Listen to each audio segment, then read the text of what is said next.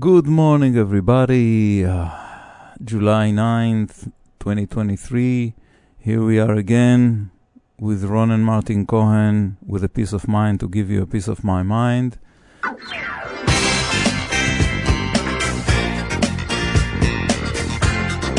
Good morning. Today again, Ron and Martin Cohen with you with a piece of mind to give you a piece of my mind. Geopolitics, social issues, history, science, philosophy, and a lot of music. Any way you like it. Stay tuned. 88 FM every Sunday morning.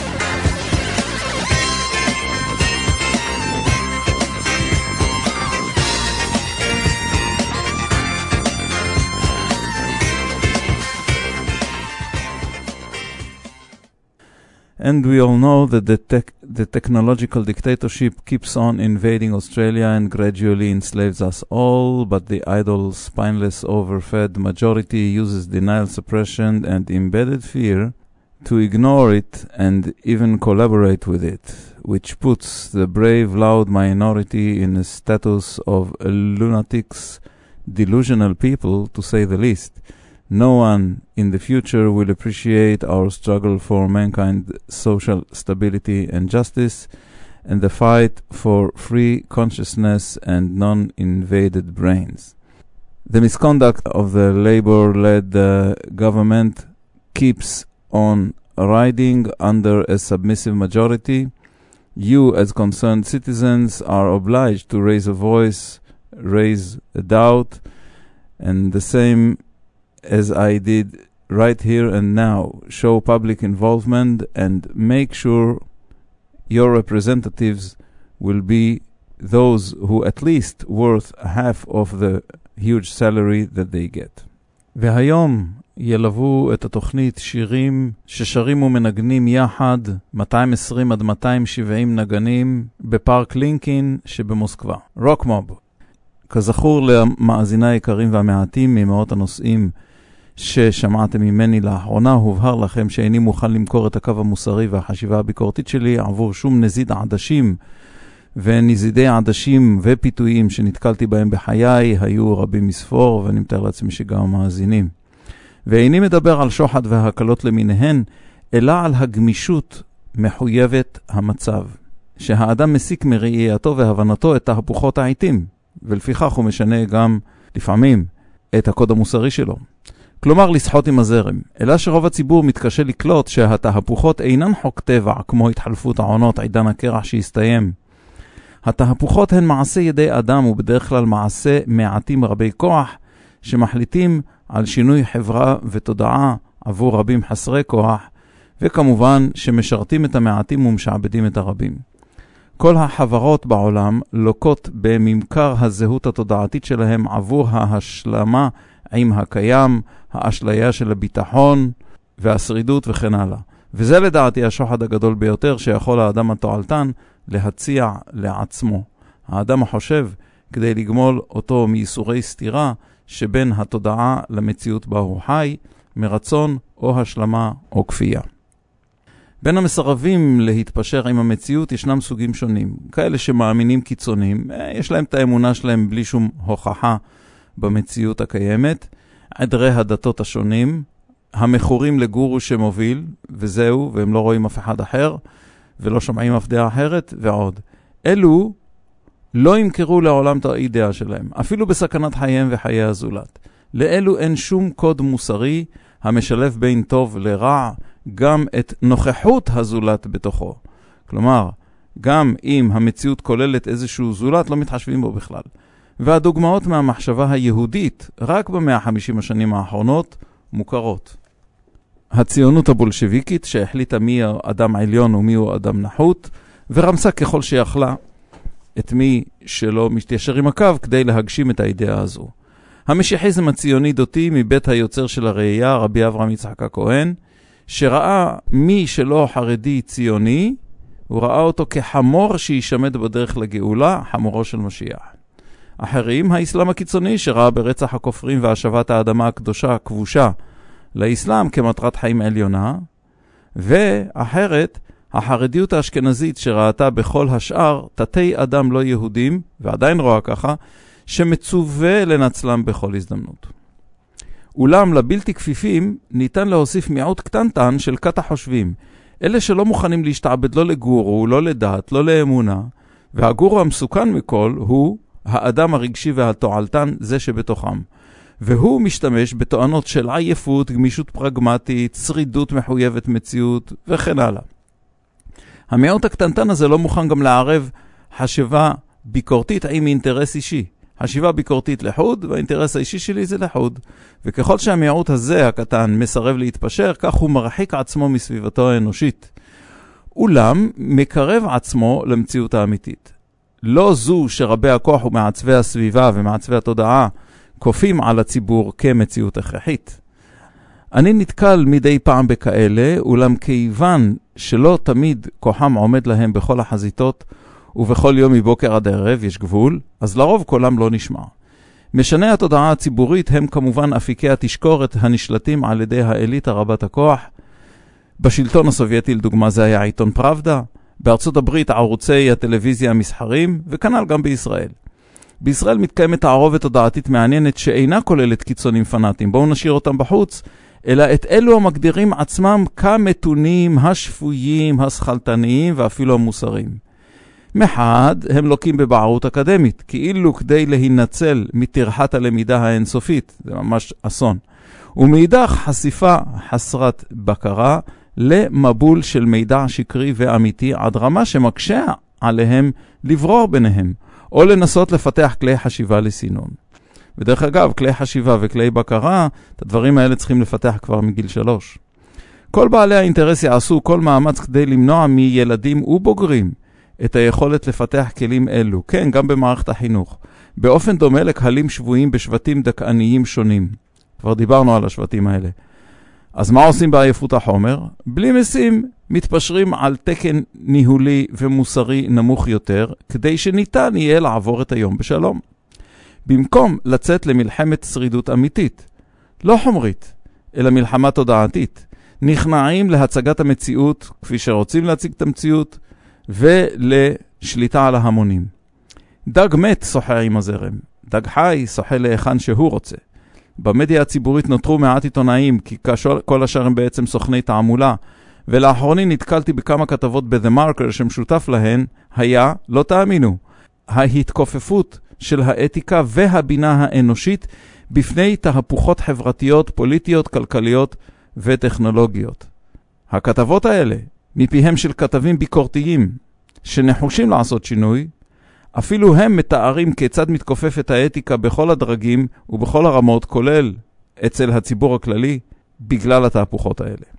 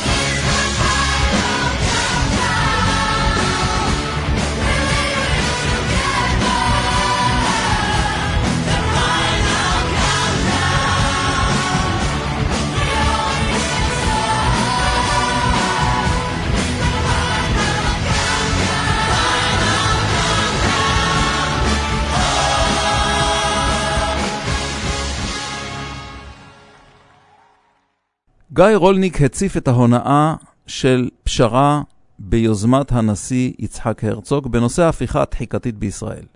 כשהחלו חלק מהנהגת המחנה האנטי-ביבי להיעתר לבקשת ההודנה הזאתי, כן, הפסקת האש הזאתי בין המחנות, מפיו של נשיא המדינה יצחק הרצוג, שבעצם קיבל את התפקיד שלו בזכות תמיכתו בנימין נתניהו, החל גם הציבור הנבער של מתנגדי ביבי לברך על הפסקת האש. גיא רולניק במאמר מאפריל 2023, הוא בעצמו אומר את זה, הוא דחק בציבור הדגלנים שאנחנו חוזים בהם כל שבת, לא להתפתות למלכודת ההחלשה הזו ולחזור להפגנות בכיכר תחריר הישראלי. הטקטיקה שלו הפוכה לזו של מחנה גנץ-לפיד. ראשית, יש לדחות את הפשרה, אחר כך להקצין יותר את העמדות, ואת שיטת ההחלשה הזו, כפי שאנחנו יודעים, תרגלו הרשות הפלסטינית ודומיהם על ממשלות ישראל השונות. גם זאת של רבין פרס וגם זאת של נתניהו. והתוצאה ידועה. איזה כוח יש למחנה רופס, ואפילו גדול ככל שיהיה, מול מחנות מגויסים ונחושים וקיצוניים, אפילו קטנים, אך שלא שמים עצמם שום חסם מוסרי בעת המלחמה. סמי פרץ סוקר הצעת פשרה למניעת מלחמה דמוגרפית בישראל. איך להילחם בפלישות החרדים, הבדואים, המשיחיסטים נגד הרוב הדומם? לפי מרכז מנור, לחלק את ישראל לקנטונים. זאתי ההצעה, זאתי הפשרה. גם אם לא מחוזות נפרדים גיאוגרפיים, לפחות מחוזות נפרדים חוקית ונוהלית. כל שבט לפי הזדהותו יקבל אפרטהייד חינוכי משלו, אפרטהייד רווחתי משלו, אפרטהייד שיכוני משלו. סמי פרץ אומר, על מה אתם בכלל מדברים? הקנטוניזציה החברתית-כלכלית ולעיתים גם קרקעית וחוקתית כבר קיימת עשרות שנים אחורה. עתה היא רק בולטת לעין של הבערותיים ששייכים למחנה ההזוי והרופס. דרך אגב, את הדבר הזה אני כבר כתבתי בספרי מ-2001, כלכלה בצל כלכלה. דוקטור מיכל טביביאן מזרחי, לשעבר סמנכ"ל משרד החינוך והיום יושב ראש מרכז מנור, מדברת על קביעת מדינה בחוק ויישום לפני 65 שנה, דבר שכבר קבעה המדינה מזמן. חלוקת מערכת החינוך למגזרים לפי שיוך אידיאולוגי, משהו שהיה כאן בפלסטיין של לפני 100 שנים, ממלכתי, ממלכתי דתי, ערבי וחרדי. כששלושת הראשונים מקבלים הכתבות מהמשרד ותקצוב בהתאם, כולל אפליות מובנות בתוך המדיניות הזאת. אבל המגזר הרביעי, כלומר החרדי, מנותק מתקנות המשרד, ולכן הוא אמור לקבל פחות תקציב ישיר, רק 40 אחוז לכל ראש, לכל ילד.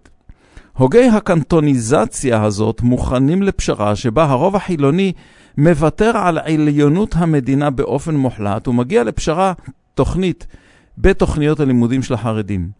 כאילו לא למדו המרכז הנ"ל את תיאוריית הסחטן בתורת המשחקים. אני רואה בהצעת המרכז פשוט בושה וזילות מוסרית גמורה, כיפוף הקוד המוסרי האזרחי הכי בסיסי. אלו שומטים מההוגים הנ"ל את הבסיס המוסרי לדון בכלל בנושא. בוז למרכז מנור, אתם מעלתם בתפקידכם ששמתם לעצמכם. מירב ארלוזרוב דנה במיתוג המעמד הנמוך כאנשי מחנה ביבי. כשידוע מזמן שמגזרים מסוימים במעמד הנמוך היו בעלי נטייה מובנית לתמוך במחנה ימין או בחרדים. בעיקר בולט הדבר בשבט העני-מזרחי, שרואה בש"ס מושיעים של זהותם היהודית, ובליכוד מושיעים של זהותם האזרחית-כלכלית. הם אלה שנותנים למדוכאים מלגיטימציה. שני המושעים של שבט זה, כלומר גם החרדים וגם הימין, בעצם רמסו את השבט העני-מזרחי, תוך הבטחות שווא מאז 1977 ועד היום. וככל שרמסו יותר, כך התהדקה התמיכה בהם. גם הקוד המוסרי של השבט העני-מזרחי לוקה בגדול, עקב המצוקה הרגשית והחברתית, הנחיתות חובקת הכל בו הוא נמצא. השבט החרדי-אשכנזי נמצא במצב כלכלי די דומה לעני-מזרחי, אך לא אין מצוקה רגשית וחברתית. עקב המיצוב הנפשי שלו, הביטחון שלו בזהותו ובעליונותו המוסרית. את נושא הפערים הכלכליים בין מעמדות ובין שבטים כבר ניתח מזמן דוקטור מומי דהן, יועץ לשר, לשר האוצר בעברו. מאז 2013 הוא טוען שהפער בין אזרחים לפי שיוך עדתי הולך וקטן, אך ידוע לכל שהפער המעמדי הולך וגדל. כלומר, הפער הכלכלי בין מזרחים לאשכנזים באותו מעמד כלכלי קטן, מזרחים עניים ואשכנזים עניים, הפער ביניהם קטן, אך הפער בין 80 המאיונים הנמוכים לבין המאיון העליון התרחב לפחות פי שלוש. הנכונות של מומידן ומרב ארלוזרוב לקבל את הדיכוי הפוליטי הנ"ל של השבט העני-מזרחי מראה שהם מסכימים עם ניכור המחנה הבינוני-טכנולוגיסטי מלהתקרב למעמד הנמוך ולצרף אותו לאגרוף פוליטי-חברתי. הם פשוט לא מתקרבים אליו, הם מתעלמים ממנו. כי המעמד הבינוני, השבע והרופס, לא רוצה להבריא את, החד... את החברה. הוא לא מבין שהטרגדיות שפקדו את המעמד הנמוך, בסופו של דבר יפקדו גם את המעמד הבינוני. לא לומדים היסטוריה. המעמד הבינוני השבע הרופס הזה רוצה רק להגן על עצמו מזעם המיואשים, שזה המעמד הנמוך, ועריצות השלטון, שזה האלפיון העליון. ענת ג'ורג'י מ"דה מרקר" חשפה עוד פסיכוזה חברתית של המעמד הבינוני העליון. מדרום לנס ציונה, על שטח פרדסים לשעבר של מועצה אזורית גן רווה, הוקם יישוב יוקרתי של בתי ענק לעשירים למחצה, שחשקה נפשם להתרחק מההמון פרולטריון לבועה פרטית משלהם, ואז כשהכסף היה זול והמשכנתאות נשאו ריבית נמוכה, אז הם התפתו גם לקחת אותם ולבנות שם בתים מפוארים. קנאת אלו בתושבי ארסוף, קיסריה וכפר שמריהו וסביון. כנראה העבירה אותם על דעתם. חולשה מוסרית בסיסית גם כן שיחקה פה. מדוע אני אומר זאת? כי הבנייה הפרטית היא עסקו של האדם מול הקבלן והאדריכל, לא העסקה של הרשות. על הפיתוח הסביבתי משלם הדייר המאושר בחלק מהעסקה, אבל האחראי על הפיכת חלקת הקרקע היישובית הזאתי לראויה למגורים, זאת אומרת השטחים הציבוריים, היא עניינה של המועצה האזורית. יהא ביתך מפואר בבתים, אך אם הרחוב לא סלול, המים לא זורמים כראוי ורשויות שונות מתקוטטות ביניהם, אז בית בשווי 12 מיליון שקל עדיין אינו ראוי למגורים. שלא לדבר שמדובר בשכונה מבודדת ולכן אין בה שום שירותים ציבוריים, אין מכולת, אין בית ספר, אין גני ילדים, אין אבטחה אזורית, אין קווי אוטובוס ועוד. לא התעמקתי בנושא ויכול להיות שמעורבות בהפשרת הקרקע משפחות פשע, עסקאות שוחד ואי סדרים ברמה של משרדי ממשלה ומועצות אזוריות, כמו שכבר קרה בעבר, אולם ברור הוא שקבלת ההחלטות כזו של העמידים והמסוגלים, אלה שרכשו את הקרקע ובנו בתים, מבלי שהתאגדו קודם, מבלי שלקחו משרד עורכי דין שיחקור את הנושא לעומק, כולל מה שנמצא מעבר לחוזה עצמו, ומבלי שחקרו מי מעורבים בעסקה, אומרת משהו על הקוד המוסרי שלהם. לפרוש מהפרולטריון יותר חשוב מזכויותיהם כאזרחים.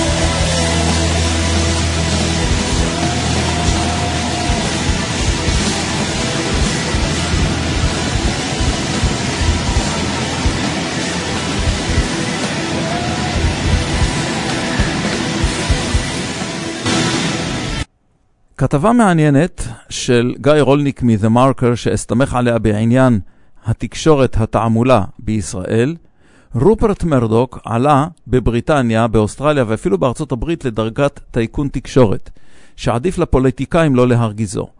אך תאוות כוח וצבירתו מעוורת את עיני החמדן, בעיקרון, בפני סכנות, שבתפקודו האלים והדיקטטורי. וזה מה שקרה בסוף לרופרט מרדוק. בסדרת תביעות נגדו, שהתבררו כניסיון שלו לכבוש עמדות כוח שלטוניות, הפסיד את שמו החצי טוב ועוד כמה מאות מיליוני דולרים.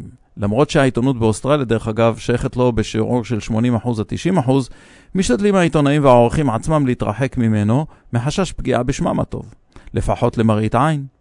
ב-2020 פרסמה רשת פוקס ניוז של רופרט מרדוק סדרת כתבות המכפישה את חברת דומיניון, החברה שיצרה את מכונות ספירת הקולות בבחירות.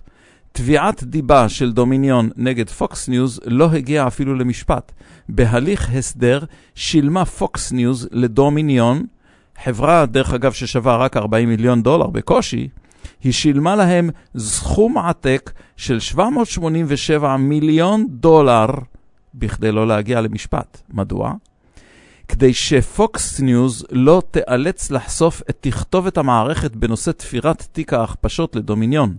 זה מה שהם חייבים, full disclosure בבית המשפט. פוקס ניוז ואנשיו ידעו שמדובר בשקר גס שמטעה את כל הציבור בארצות הברית בנושא של החשד לזיוף של המכונות. ובתור הרשת הנצפית ביותר, פוקס ניוז, לו היה מתברר המשפט, היה הציבור מבין שרופרט מרדוק הרעיל בשקרים והאשמות את הציבור במשך 25 שנים לפחות. ואם זה נכון, אז מה בקשר לשיתוף הפעולה שלו עם המפלגה הדמוקרטית ועם טייקונים אחרים? הכל כמובן נעשה כדי להדיח את דונלד טראמפ. מהפכה חברתית שלמה. ניסיון ההפיכה שלא היה בקפיטול היא תוצאה ישירה של שקר המכונות. עד היום 40% מהציבור בארצות הברית מאמינים שהבחירות נגנבו.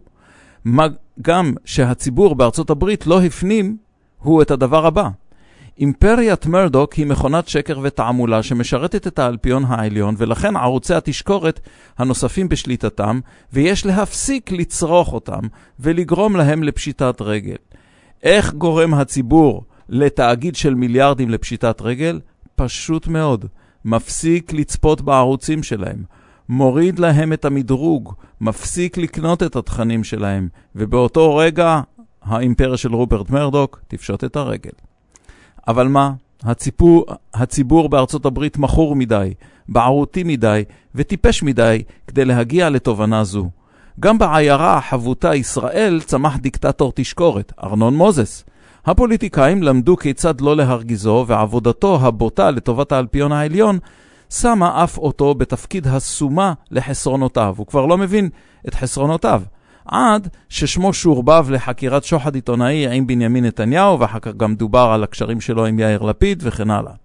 הציבור בישראל מהמעמד הבינוני גבוה, האנטי-ביבי, גם כן בערותי למדי, רופס מדי, מנוכר לסביבתו וטיפש, מכדי להתנתק מעירוי הרעל של ערוצי הטייקונים, וקשה לי לראות שינוי במפת התקשורת בישראל. פשוט מאוד, תפסיקו לצרוך גם אותם. אני אישית מתקשה להבין את האינטרס של ארנון מוזס להפוך את מתחרהו לבן בריתו. אלא שהמגלומניה הפרנואידית של בנימין נתניהו החלה לזלוג גם לתשקורת בכמה אופנים. דבר ראשון, השתלטות על הליכוד והפיכתו לממשלת בובות. הוא התחיל את זה כבר ב-94, משהו כזה. דבר שני, עיתון חינמי לטובתו בלבד, על ידי, במימון של טייקון מארצות הברית. ואחר כך היה לו ניסיון להביא את רופרט מרדוק לישראל, בשביל לייסד בדיוק את אותה תעמולה כאן בישראל לטובתו. אלו היו רק צעדי הפתיחה. לאחר בחירות 2015 החלה מגמת ההשתלטות הכללית שלו לתפוח. מי יכול בכלל היה לעמוד נגדו? כל מתחריו הובסו. מרדוק לא הגיע לישראל, והתחליפים המקומיים שינציחו את תדמית הקדוש המעונה שלו לא הצליחו לרכוש את לב הציבור. ואז מהמצב עברו להשפעה תוקפנית על הרשתות החברתיות. צבא הבוטים שלו, דרך אגב, עדיין בשטח. מכונת התעמולה עבדה טוב. גם ערוצי המחנה היריב, אה, ערוצים 12 ו-13, גילו את הצלחתו. ב-2018 הקים זה ועדת הסדרה לשוק הטלוויזיה בראשות חבר הכנסת יואב קיש, וזה בחקיקת בזק הכניס סעיפים שהקלו על הערוץ החדש שלו, ערוץ 14, והפלו אותו לטובה יחסית לערוצים 11, 12, 13. הערוצים המסורתיים הציפו את המסך בזבלים נמוכים כדי להתגבר על איום המדרוג. אתם מבינים? הם חשבו שאם הם ימשיכו להציף את הציבור הנבער בזבל, אז הציבור הנבער לא ינטוש אותם. וזה לא עלה בידם. ערוץ 14, בטקטיקת זלזול ותוקפנות, הצליחה לגבור במדרוג על חשבון ערוצי הטייקונים, ואפילו ערוץ 11 הממלכתי כביכול דעך. הזיחה ימינה בדעת הקהל של יושבי הגדר הצליחה בעזרת ערוץ 14, וערוצי הטייקונים פשוט השתרכו מאחור. נתניהו הפך לשליט התשקורת הנצפית והנקראת ביותר בישראל, ערוץ 14, ישראל היום. גם המונופול מהעבר של משפחת מוז, מוזס נסוג בכוחו. השסע החברתי, עקב ההפיכה הדחיקתית, הגביר לדעתי את כוחו הציבורי של מחנה ביבי, ושאיפת מחנה הדגלים לקעקע את שלטון נתניהו בעזרת מאות אלפים ברחובות, לא מצליחה לבדה לחולל שינוי. אולי בעתיד יחול, ש... יחול שינוי, לדעתי הוא יהיה זמני בלבד גם אם יחול. גם האיתותים של עריקי הימין, שלפתע נפקחו עיניהם שהלאומנות שלהם תעלה באש החורבן את מדינתם האהובה, אינה משקל נגד ראוי לתשקורת ביבי. שימו לב שחלק מהצלחת התעמולה במחנה המשיחי והמחנה החרדי מתבססות על מתן ליטרת הדם והבשר שהקהל מחכה לו כל שבוע. מהי? אנו מרגישים נחותים ומבוזים, ולכן אמצעי התעמולה שמזלזל במחנה המועדף אליטיסטי ומציגו ככלי ריק, נותנת את מנת הנקמה התקופתית ומגבירה שנאה וקיטוב שמחזקות את זהות המחנה הנחות. נחות כמובן בעיני עצמו, בעיני מתנגדיו ובעיני מלכו. להבדיל מארצות הברית ששם תביעות נזיקין נידונות ברצ... ברצינות, לפחות למראית עין, בישראל נדחות תביעות של הוצאת לשון הרע, פשוטות, על ידי מערכת משפטית לא ראויה ולא מקצועית. רק החודש התבשרתי כי שופטת זיכתה שחקן רשת, אחד מהבוטים האלה, שכינה רוצח את מתנגדו ברשת. אם נוסיף לכך עשרות שנות הסתה, הנדסת שקרים, הונאות הציבור בפרשת הקורונה ועוד, זה נעשה דרך אגב על ידי כל הממשלות וכל המגזרים, אנו נבין כי מכונת התשקורת הגדולה בישראל שעובדת עבור בנימין נתניהו לא תעלה לו אגורה. היא פשוט לא עולה לו כסף. רופרט מרדוק שילם מאות מיליונים והוא שום דבר. אבי בראלי מדה-מרקר חשף מעט מרשת משפחות הפשע והשתלטותן על רשויות. והפעם הזמרת מרגלית צנעני. זו כיכבה כשופטת בתוכנית הכישרונות כוכב נולד, בעבר זכה בתוכנית עומר אדם שהפך להצלחה גדולה ולמכונת כספים, ולפי האישום טענה מרגלית צנעני שהיא עזרה בקידומו, וכשהאמרגן של עומר אדם סירב לשלם לה, היא פשוט שלחה אליו חיילים מכנופיית דומרני, שלום דומרני וחזן, שינערו אותו. זה כמובן מעשה, הלך והתלונן במשטרה. מרגול נעצרה ב-2011 ולבסוף הורשעה וקיבלה עונש מזערי. כנופיית דומרני חזן הבינו שיש להם הזדמנות לפתח מקור רווחים חוקי לחלוטין, ולכן היא כשופטת נתבקשה להעדיף איזשהו מתחרה שהוא במקרה אחיין של עבריין מורשע, שגיב טיירי, ששירת כחייל בכנופיית עמיר מולנר. לאחר מספר שנים שוב נעצר שגיב טיירי עם כמה מחייליו, ומרגלית צנעני נפרדה מקומבינת הכישרונות והפכה ליושב ראש ועדת פרס ישראל לזמר עברי. הייתם מאמינים? הוועדה בחרה, ועדה בחרה בבחורה מורשעת, בחרה בשלמה ארצי, שהוא מייצג את מחנה השלום הלבן שבע חילוני. זה סירב לקבל את הפרס, ולכן הבעד, הוועדה בחרה את יוסי לוי דקלון מהמחנה הלאומי תימני דתי, וכמובן זה היה ה-second best שלה. איך ולמה בחר שר החינוך דאז יואב קיש, משרתו של ביבי, את מר גול לוועדה, לאלוהים פתרונים. כששגיב טיירי נעצר, נעצר איזשהו עבריינון חדרתי אחר, שרון בן חיים. הוא שייך למשפחת בן חיים הידועה כמאפיה בחדרה. המעצר בוצע עקב העלמות מס של כמה מיליונים. זה הכל, עבירה שולית בישראל. אלא שדודם של המאפיה הוא חבר מועצת העיר ניר בן חיים, שהתמנה אחר כך לראש עיר כשקודמו, תת-אלוף במילואים צביקה גנדלמן, הודח מראשות העיר באשמת גניבה, מרמה והפרת אמונים. מיד כשנכנס לתפקידו, אני מדבר על ניר בן חיים, הוא מינה עצמו כקבלן אירועים של בנימין נתניהו, וערך לבנימין נתניהו ופמלייתו חגיגת מימון הפרטית של פעילי הליכוד, אבל מה? מכספי העירייה.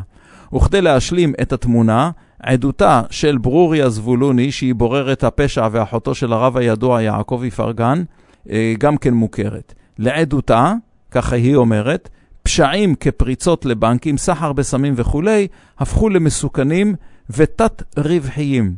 פשוט לפושעים כבר לא משתלם לעשות את זה. לכן היא מעניקה לבכירי הפשע וגם לבכירי המשטרה ייעוץ עסקי בקידום עסקיהם החצי חוקיים. אתם מבינים?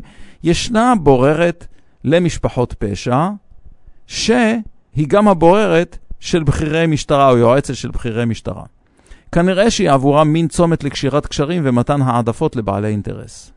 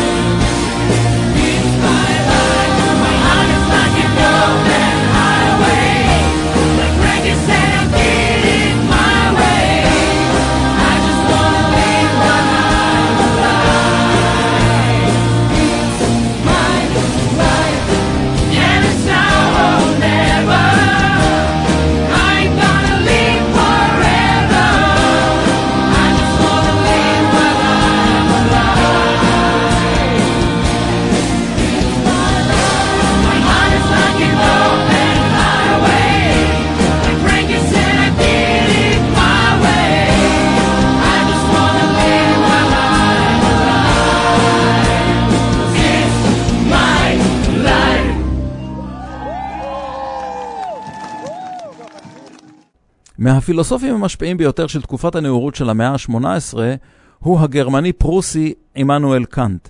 נולד ב-1724 ונפטר ב-1804. הוא יליד קניגסברג אז, היום קוראים לעיר קלינינגרד. עבודותיו בנושא המטאפיזיקה, המוסר ועוד היו אבן בניין לפילוסופים שאחריו, ומדענים החוקרים כיום ענייני פיזיקה קוונטית, מצאו בהגותו הקבלה למה שמתגלה כיום. הנ"ל מוקדש בהוקרה לחברי סנסei עופר כהן, ממנו למדתי רבות, ולכן אקדיש מספר וקטעים לעמנואל קאנט ולעבודתו. מוצאו ממשפחה פשוטה והוא התייתם בנעוריו, הוא שימש כמורה פרטי בבחרותו, ופרסומו הראשון היה הערכה אמיתית של כוחות הטבע, הוא פרסם את זה ב-1747. אחר כך פרסם מספר מאמרים בנושא אסטרופיזיקה של מערכת השמש. התיאוריות שלו בדבר קרום כדור הארץ, רעידות אדמה כתופעה פיזיקלית ולא תופעה דתית, זה מה שחשבו אז, כוח הכבידה של הירח, יצירת השמש מתוך ענן של גז, קיום גלקסיות רחוקות ועוד, כל התיאוריות שלו הוכחו כקרובות לגילויים המדעיים דהיום. לאחר מינויו לפרופסור ב-1770, פרופסור ללוגיקה ומתמטיקה באוניברסיטת קניגסברג, הוא הרחיב את עיסוקו למוסר, לחוקי טבע ולאנתרופולוגיה. בתחרות חיבורים פילוסופיים ב-1764 שאורגנה בברלין, גבר עליו בתחרות היהודי פליקס מנדלסון. עבודתו של הפילוסוף דיוויד היום בדבר הסובייקטיביות של התפיסה, שינתה את תפיסתו של עמנואל קאנט לגבי הבנתנו את הטבע. בספרו המוכר ביקורת התבונה הטהורה, שיצא לאור ב-1787, הוא העביר ביקורת גם על הקשר שבין תפיסתנו את המציאות למציאות עצמה. הספר עצמו, 800 עמודים בגרמנית, זכה לביקורות צוננות בדורו. רק בעבודותיו כפרופסור, כמו היא מהי נאורות ב-1784, מטאפיזיקה של המוסר ב-1785, הקנו לו הערכה. הרצאותיו בנושאים אלו היו תחילת הלידה של האידיאליזם הגרמני, אך למען האמת, פילוסופים יוונים קדומים עסקו בכך רבות, כולל באידיאליזם. כהמשך למדענים והמתמטיקאים של המאה ה-17, הוא הרג את עבודתו ממוסר ותבונה יחד בשלוש שאלות. השאלה הראשונה, מה אני כאדם מסוגל לדעת? וזה מבוטא בספרו ביקורת התבונה הטהורה. השאלה השנייה, מה עליי לעשות? והיא מבוטאת בספרו יסודות המטאפיזיקה של המוסר. והשאלה השלישית היא, למה אני אוכל לקוות?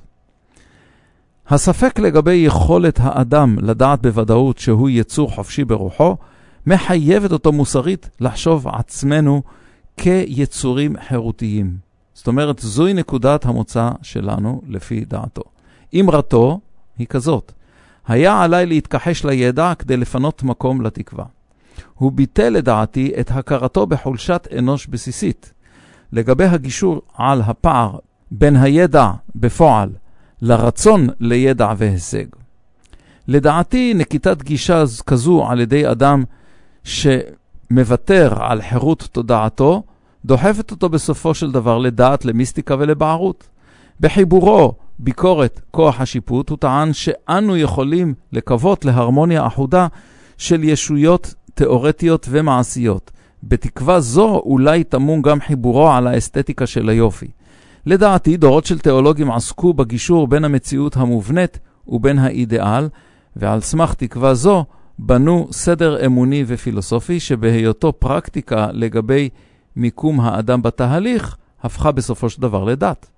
תלמידו של עמנואל קאנט, קרל ורנט, נולד ב-1758, נפטר ב-1836, תחם בביקורתו על ביקורת התבונה הטהורה את דיוני היסוד האפיסטמולוגיים. ההכרה המקדמית שאינה תלויה בהתנסות וקליטה.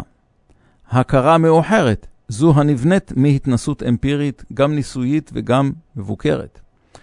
טענה ניתוחית שבה המסקנה נובעת מהטענה, כולן חלק מההכרה המקדמית שאינה תלויה בניסוי, וטענה סינתטית, זאת אומרת מורכבת מאלמנטים שונים, שבה המסקנה אינה נובעת מטענה או הגדרה מקדמית. כנראה שנובעת מהתנסות. הפילוסוף דיוויד יום האמין שלא תיתכנה תפיסות הכרתיות נוספות מהארבע האלה. עמנואל קאנט בספרו ביקורת התבונה הטהורה טען שיש נוספות, לדוגמה ההיגיון ובכללו האינטואיציה וההבנה. ההבדל ביניהן הוא תהליך העיבוד וההיסק בין ההיגיון להבנה, האם זה פנימי או חיצוני. אמרתו, מחשבות ללא תכולה הן ריקות, ואינטואיציה ללא תפיסה מוקדמת היא עיוורת. והטענה הזאת יוצאת לדעתי מההנחה שאין מוח האדם מקדם תודעה על בסיס ריק נטול ידע מוקדם. מה ששם את ההכרה המקדמית כמה שידוע לנו היום, מעבד מחשבי, כמכונה שאין לה קלטים ואין לה תוכנת בסיס משל עצמה, ולכן גם אין לה פלטים ותוצאות. כלומר, בשביל להגיע לתוצאות, היא צריכה שיהיה לה קלט. או בשפתנו, תובנות.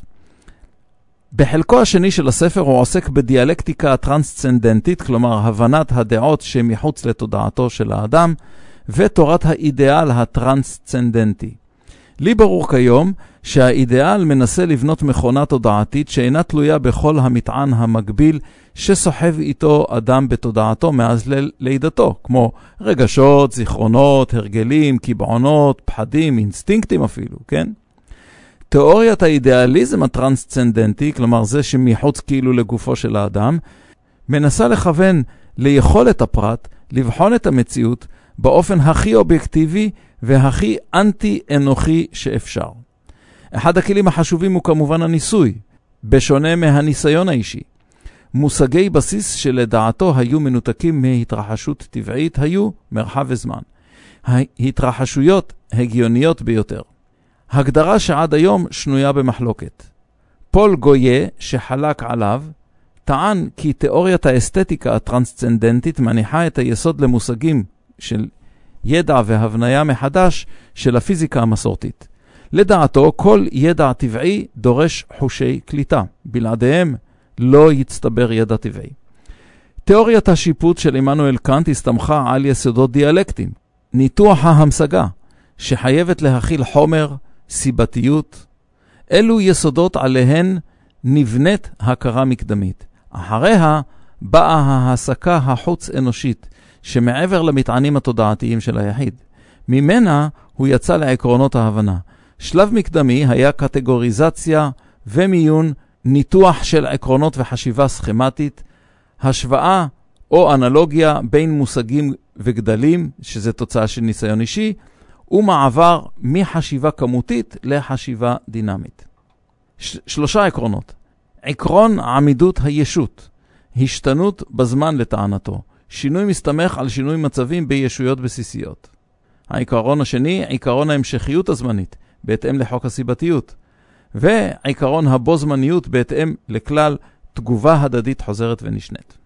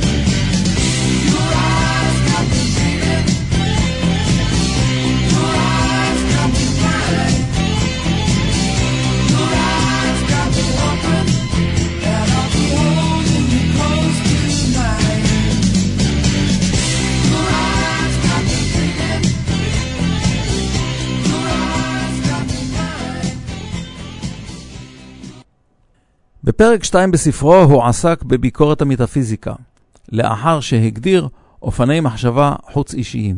פנה לבדוק את מגבלות ההשערה המטאפיזית. ברור שמאמצי ההיגיון להגיע ללימוד חופשי מחשיבה הסתברותית. זה ניסיון שנועד לכישלון. ההיגיון ללא גבולות ניסיון קודם והשערת סבירות יכול ליצור תיאוריות נגדיות שמביאות למסקנות קשות לתפיסה. לדוגמה, יונה קלה במעופה, היא מרגישה בלחץ האוויר. אך לו היא הייתה טסה בריק, היה מעופה קל יותר. זאתי המסקנה. מפני שלחץ האוויר לא יפעל עליה. אבל בפועל אנו יודעים גם מניסיון, כי ללא האוויר שבולם את מעופה, לא הייתה בכלל מתאפשרת התעופה. אבל בחומר דחוס מדי, גם לא תתאפשר תנועה.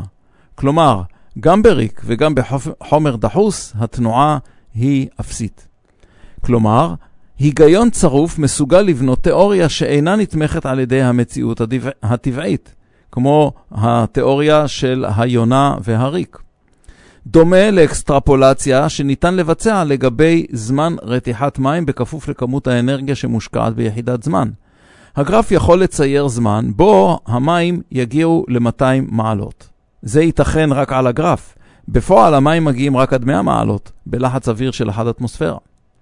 הביקורת שהוא מציע אינה הרסנית מעיקרה, למרות שעמנואל קאנט ראה בה מכשלה לחיבור ההיגיון והמציאות. לכן מבחינתו יש הבדל בין רעיון לבין תפיסה, כיוון שחשיבה אונתולוגית מנסה לייצר מפת ישויות ויחסים ביניהן. להלן שלוש הקטגוריות של יחס בהתייחס לעמדת היחיד מול המציאות. הראשונה זה הנפש, מושג החומר והישות כנוכחות מוחלטת של עצם. השנייה זה היקום, מושג המושלמות שהיא תוצאה של סיבתיות. והשלישית זה מושג כוח העליון, מושג הקהילה והקבוצה של כלל האפשרויות הבסיסיות. התיאוריות של לייבניץ וולפיאן חילקו שיטתית את הישויות לאונתולוגיה, זאת אומרת טבען של הישויות, פסיכולוגיה, התפיסה שמגשרת בין היחיד ליקום, וקוסמולוגיה, הבנת היקום כמכלול. תיאולוגיה, הסדרת הקיים והסיבתיות תחת מבנה מוסרי ומשמעותי. אלה הם הארבע. בספרו של עמנואל קאנט, הדיאלקטיקה החוץ-אישית, הוא מדגים את טבע הסתירה בהיגיון המוחלט על ידי פיתוח סתירות בשלושה תחומים.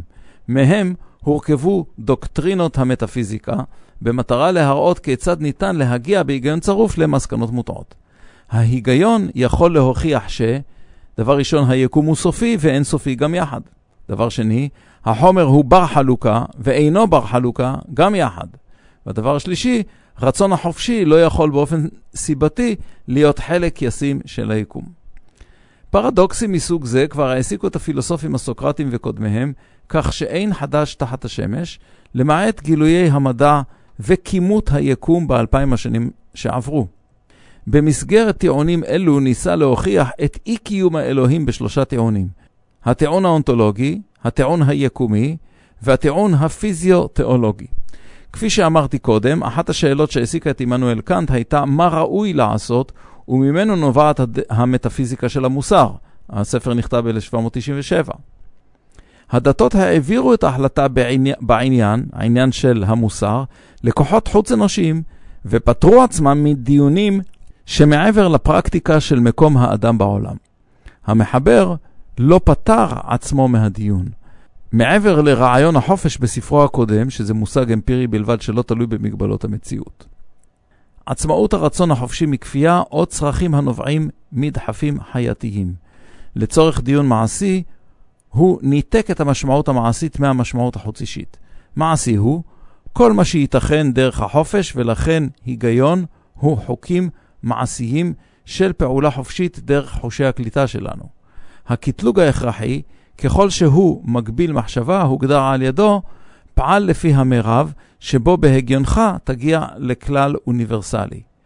כורח היפותטי הוא זה שיש לציית לו כדי לרצות חשקים מזדמנים.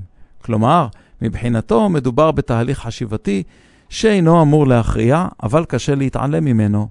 ולכן לפי אלו הוא הגדיר את נוסחת הכלל האוניברסלי, את נוסחת חוק הטבע, שזה מרב פעול, פעולתך תגדיר חוק טבע, נוסחת האנושיות כמטרה ראויה, השתמש באנושיותך כמו באנושיות זולתך, תמיד כמטרה ולא כאמצעי, נוסחת האוטונומיה, רעיון הרצון של כל ישות תבונית שמגיעה לחוק אוניברסלי, ונוסחת תיחום המטרה, לפעול בתיאום עם ישות אוניברסלית מתוקננת למרב תחום המטרה ולא מעבר לה. כיוון שעמנואל קאנט עסק במטאפיזיקה של המוסר, הוא בוודאי חש בפערי התנהלות של השחקנים בחברה, אך טבעי הוא שהתייחס גם לפילוסופיה של הפוליטיקה. הוא ראה בחזונו עולם של רפובליקות חוקתיות, שזה בעצם אה, מבחינה רעיונית המבוא למדינת הלאום השוויונית וההומנית, והרפובליקות האלו מתנהלות בשלום זו עם זו. השלום המתמשך הוגדר על ידו כהתנהלות טבעית ולא התנהלות שכלתנית. כמעשה שאין צורך להסיקו או להחליטו. מעל להם הגה קיום חבר לאומים כמועצת על עולמית. הפילוסופיה כדוקטרינה של חוקה דוחה את ההבדל בין חינוך מוסרי ומשחק התאוות. המדינה מונהגת על ידי חוק מגובש על ידי בני אדם, וגם השלטון נשפט על ידי חוק זהה. הוא דחה דמוקרטיה ישירה כדי להימנע מעריצות הרוב על חירות המיעוט. כלומר, טענתו היא שמבחינה חוקתית צריכים חוקי היסוד לאכוף עצמם גם על המיעוט וגם על הרוב כדי למנוע דיקטטוריזציה של הרוב. הוא ראה את האידיאל כשילוב של שלטון העם ושלטון האצולה והמלוכה. אז הייתה מין ראייה כזאתי שהנעלים מבחינת הכוח שלהם הם גם נעלים מבחינת המוח שלהם. כמובן שהוא עסק גם בתיאולוגיה בגבולות ההיגיון. בוויכוחו עם ממסדים דתיים, טען נגד זיופם את עבודת האל והקשר בין האל לבין האדם היחיד. ובכללם טקסים חיצוניים, פולחן, היררכיה, דעות קדומות ועוד. מבחינתו היה זה הניסיון למצוא חן בעיני אלוהים במקום לשאוף לקרבה אליו. אלא שרעיון זה התקיים, בל נשכח, בבסיס הלותרניזם של מרטין לותר כ-300 שנים לפני עמנואל קאנט. במאמריו על אסתטיקה התכוון לביקורת על כוח השיפוט, ביסודות מוסריים יותר מאשר ביסודות צורניים. שיפוט הטעם הינו אישי ומסתמך על משקע רגשי, אך בכל זאת הוא ניסה למצוא תוקף אוניברסלי כללי להגדרת יופי ותואם. בהרצאותיו על אנתרופולוגיה הוא היה מהראשונים שהגדירו את התחום כתחום ידע אינטלקטואלי, והציע ראייה רחבה יותר של גיוון המין האנושי, וחלוקה ליצר ורצון האנושי מחד, ודעה קדומה טבעית של האדם בסביבתו. כמו כן, הבדיל בין היבטים של כיצד יצר הטבע את האדם, מול מה החליט האדם לעשות עם חייו ועם עולמו. יש כאן שילוב של הכל צפוי והרשות נתונה מספר משלי. למרות הגדרות אלו נוגעים פרסומיו גם בתחום המוסר, בגזענות נגד לא אירופים ובמגדרנות חריפה נגד נשים. השפעת פרסומיו תמכו בפריצה באירופה במאה ה-19 לתוך עידן התעשייה, לתוך עידן הלאומיות והחילון, ובכך תרומתו. השפעתו בתקופה הקצרה של רפובליקת ויימאר גם הורגשה כמבשר חירות המחשבה וביקורתה. תודה שהייתם איתי, שיהיה לכם כל טוב ונתראה בשבוע הבא.